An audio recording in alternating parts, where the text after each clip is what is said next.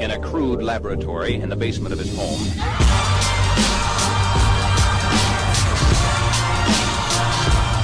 Welcome to the Tech Today podcast powered by CEO Radar. It's your host, John Mayetta. Today we have a special guest, a friend and colleague of mine, Raghav Cameron. I've worked with Raghav over the past few years. His company has worked with us. Raghav's firm helped build our Identity Hub application. If you recall, that was a, an InsurTech fraud detection product that we built for the insurance industry. And then more recently, his firm has helped us with a couple of different applications. On the content side, he's helped us with Tech Today. If many of you read our content, Raghav helped facilitate bringing that to market. And then with respect to our fintech platform, CEO Radar, and that whole experience, Raghav's team helped deliver that to market.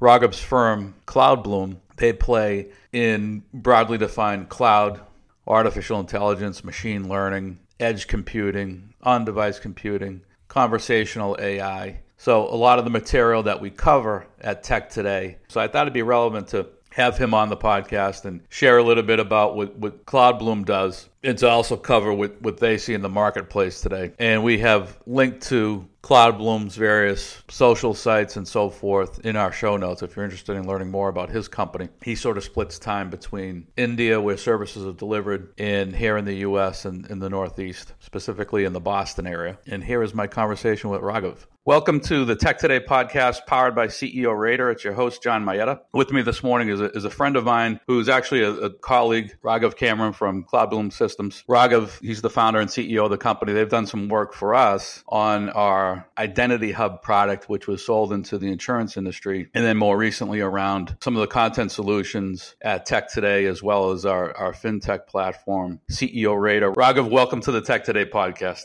Thank you so much, John. Thank you for having me here. So, Raghav, maybe we could start kick the podcast off with you know, when, when you and I first met, you were part of a larger services company. As an entrepreneur, you, you subsequently founded CloudBloom. So, maybe you could talk about just kind of why you decided to, to start your own firm and then provide an overview of CloudBloom. Right. So, I think uh, in my experience of uh, working with a lot of different uh, product companies, small to medium size, ranging to enterprises, what we realized that a lot of uh, service companies uh, tend to focus on working with enterprises and they're a very standard model where they're trying to build resources uh, at a certain rate. And that was something that i felt is not enabling startups to actually become scale ups and my whole vision of starting this company was to enable uh, startups to a partner who's got a wide variety of experience to actually build products uh, quicker and better so that was the whole idea with which cloudbloom was born where we wanted to enable small small to medium companies who are in the phase of scaling up or getting started to have access uh, to partners who can help them uh, get there quicker. the supply is also for some older companies that have been there for uh, quite a while but have never really grown too big and are now looking to expand.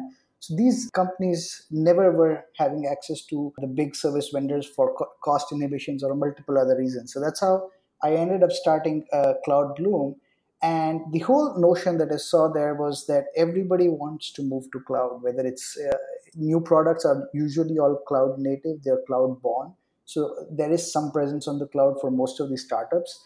And older companies that have built products are trying to move to cloud uh, to improve cost, to improve reliability, and multiple other factors. So when we started, our initial focus was all on providing consulting and solutions on the cloud, and hence the name Cloud Bloom. So We've evolved since then, but predominantly focus on building cloud native solutions and enabling companies to move to the cloud. So, Raghav, you, you, talked about scale ups, the term scale ups. Maybe you could just sort of define for the audience what, what you mean by a scale up. Right. So, often a lot of startups uh, start well they've they, they've got a product rolling for them. And then comes a phase where they actually need to scale because their customer base is increasing or they've received an investment and they want to grow the product. And they are at that inflection point where they really need to scale their product or or need help to basically grow the next set of features into the products. These are companies that typically call as scale ups because they're not really in the startup stage anymore or the bootstrap stage anymore, and they're really looking to grow quickly to establish a mark for themselves. So these are the companies that I refer to as, uh, as scale ups and i believe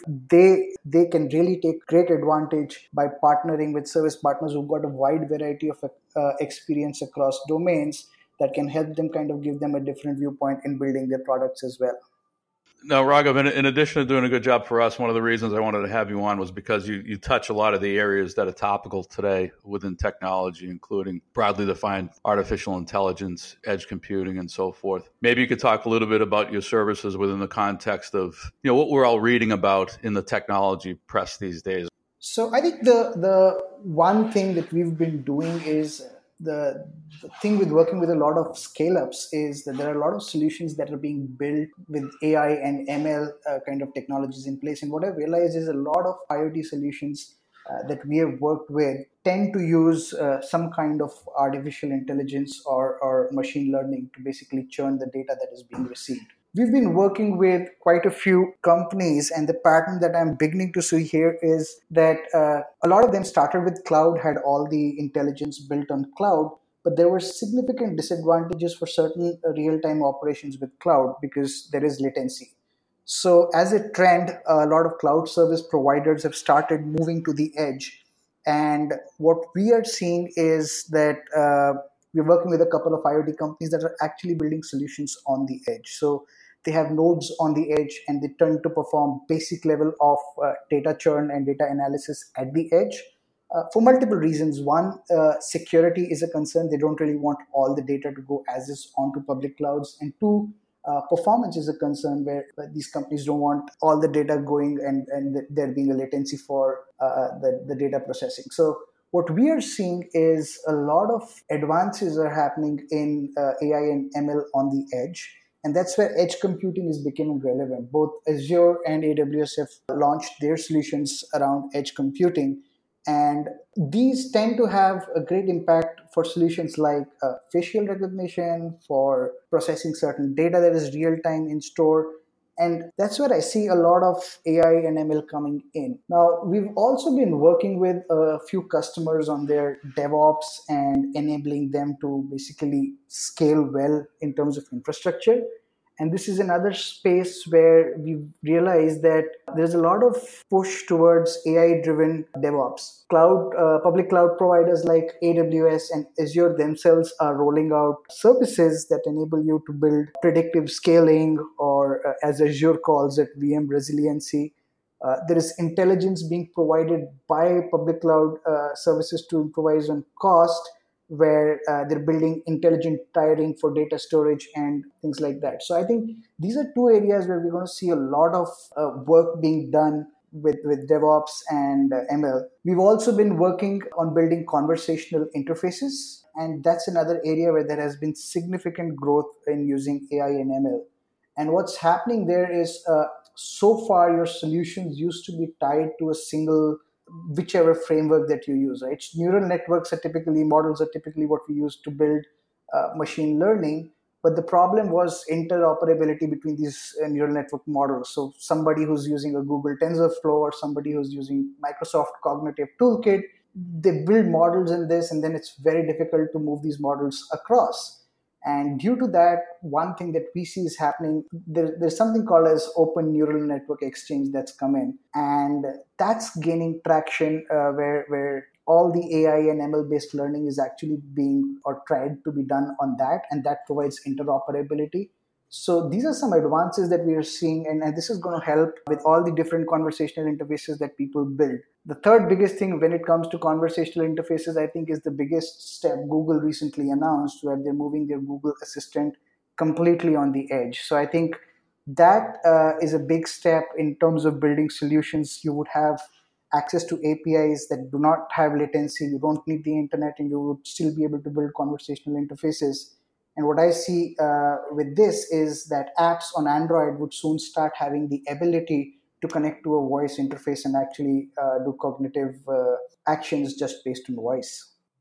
Now, with respect to Google moving most of their stuff on the edge at their developer conference, I remember much of what they showed off was was actually on device. Have, have you seen on device computing in the enterprise yet, or is that still mostly with uh, consumer facing applications? I think it's it's right now with consumer facing applications, but enterprises with respect to IoT is where we are seeing this. So a lot of uh, industries or manufacturing units have a lot of data. They've got a lot of sensors that are actually capturing the data, but their biggest fear has been the, the data being moved to public cloud and the security of the data on public cloud. So where I am seeing uh, traction is where uh, these manufacturing companies are partnering with cloud providers to actually build edge solutions and then processing this data on the edge. So Volkswagen recently announced a partnership with AWS where they're actually uh, building this kind of a cloud for the industry. It's it's slow right now in the enterprises as everything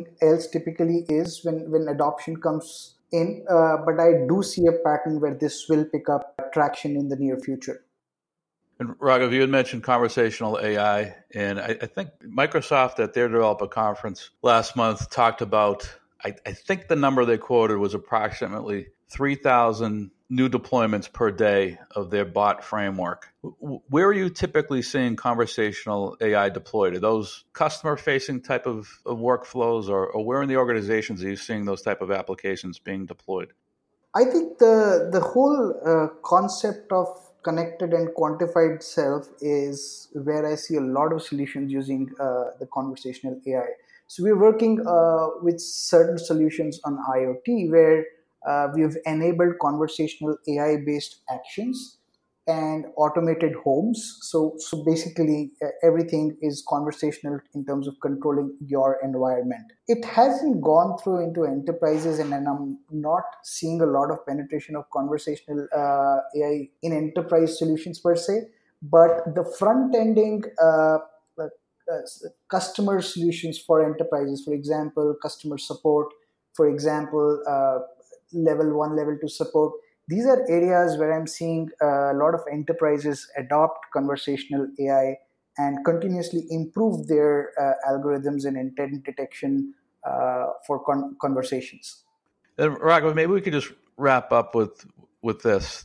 A couple of weeks ago, I was on a an AI panel at an industry conference for the insurance industry, IASA, and one of the topics that we, we, we covered with the with the audience in a, in a Q&A period was you know, sort of the, the best way to get started with a, a broadly defined artificial intelligence project. And, and the, the, the panel's advice to the group was to start small, but to first to, you know define the business problem and then sort of understand the the data that you have to work with, whether it's your own enterprise data or your own enterprise data plus a combination of third party data and then once you've defined the business problem, once you understand the data, it's just a question of you know executing and then trial and error. You learn and you learn as you go. Do you have sort of general advice from your experience as it relates to whether it be conversational AI or cloud migration? For, for a first time user, some of this may, or rather for a first time client, some of this may seem like a, a daunting task. Absolutely. And I think what you mentioned makes a lot of sense what we've seen is uh, because of AI being the buzzword, uh, people who don't even need an AI solution tend to just wrap it up and say, we want an AI solution. So, defining the business problem, understanding what kind of intelligence you want from the t- data, understanding what's your data source is, is, is a very important first step uh, to identify how your solution is going to look like. And uh, people tend to define the solution before they even know what kind of data they're going to be getting in. And that's where uh, the problem, in my opinion, lies that when they actually start spending money on building the solution, there are missing blocks, and that basically leads them to nowhere. So it's it's a solution that's not well built and uh, not thought through. So, in my opinion, the first uh, first problem to be solved before even getting into AI is to uh, define what's the business problem you're trying to solve with this solution what kind of data is going to be available to you where is this data going to be coming from whether it is real time whether it is not real time all those questions need to be answered first and have a, a, a base ready to then think of what kind of an AI solution can be used. And this is applicable to even conversational interfaces. Uh, sometimes when we ask people what kind of questions can be asked to your bot, there is no clarity. And right now we haven't reached a stage where bots tend to give you a broad range of answers. So if your intent is well defined if you've if you know that these are the kind of things that our bot will be facing building a conversational interface around that makes a lot more sense than keeping it very broad and very generic so maybe one maybe one more question before we wrap up because something you just said kicked off another thought that I had, and that's around that you know these these neural networks, these conversational AI applications and bots and so forth. They really are specific to one domain at the moment, aren't they? It's going to be quite some time before we have a an, an AI that has cross domain capability that can make ambient AI a reality and just sort of follow us over the course of our day, isn't it? It, it still takes quite a bit of, of, data to train these models and to make them expert at a very narrow domain. Absolutely, and the biggest challenge there that I see is is data. So, which is where I think the whole ONNX uh, standard can actually bring a lot of improvement because let's say facebook has certain amount of data and they've used their algorithms to build a neural model around it but that's not data that uh, somebody else can use right so if this open network standard is there then you can use the work done to build cross platform applications uh, as well as long as the user gives permission to access to his data so we are still far away but i think there are progresses being made where where we should start seeing uh, some stuff happening here, right? Because even Google has made it uh, the, the whole move to move the AI assistant on the device. What I see next is that apps would be open to use this, which means that each app would code in data, which is again going back, and you could actually control different apps using uh, voice completely. So that's where I see it going. But uh, yes, it is a little far, but there is movement in that direction. Raghav, anything else before we wrap up? Anything you wanted to cover? Um, I think just a little bit about uh, what we do in terms of uh, at, at CloudBloom. We started initially as a pure play cloud consulting and, and cloud native application development firm. And uh, we've expanded and we're seeing a lot of traction in, in e commerce and in uh, uh, solutions with augmented reality. So that's another area that we're, we're expanding in, and I see a lot of uh, work being done uh, there as well. Raghav, thanks for, for joining the podcast. I will link to CloudBloom's uh, various social sites in, in, in the show notes so people have a, a, a way to quickly find you. Thanks again for joining the podcast. Sounds good. Thanks, John.